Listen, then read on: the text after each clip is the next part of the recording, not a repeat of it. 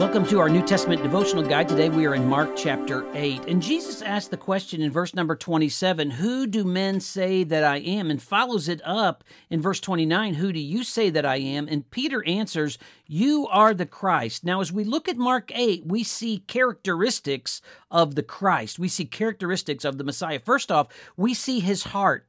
Verse number two, he has compassion on the multitudes. And it's interesting here that he not only has compassion on their spiritual condition, but here specifically, he has compassion for their physical needs because they've been with him for three days and have had nothing to eat. We see his heart. Secondly, we see his power as the people are hungry, uh, the disciples say in verse 4, How can we satisfy these people here in the wilderness?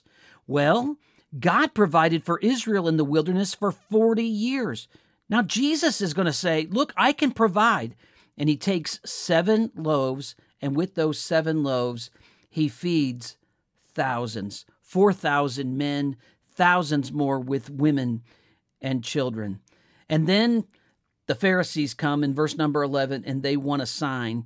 And Jesus in verse number 12 sighs. It says that he sighs deeply. And then he begins to warn his disciples that they need to beware of the leaven of the Pharisees and the leaven of Herod. Verse number 15. That leaven, uh, like it is yeast that's going to have its influence on bread. He's watching out for the influence, the teaching of the Pharisees and Herod.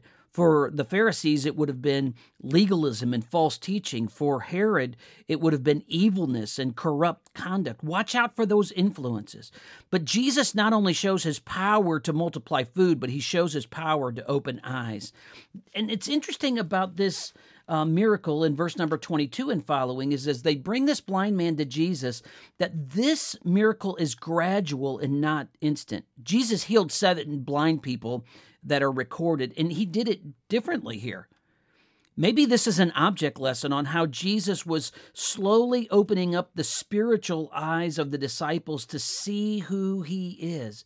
But he opens this man's eyes through uh, a miracle that happens not instantly, but gradually.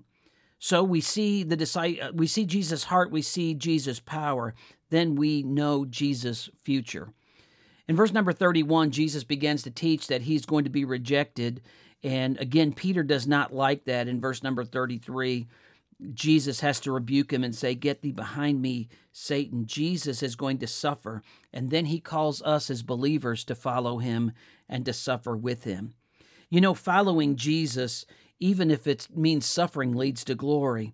But there's nothing worse than the tragedy of a wasted life. For what will it profit a man if he gains the whole world and loses his soul?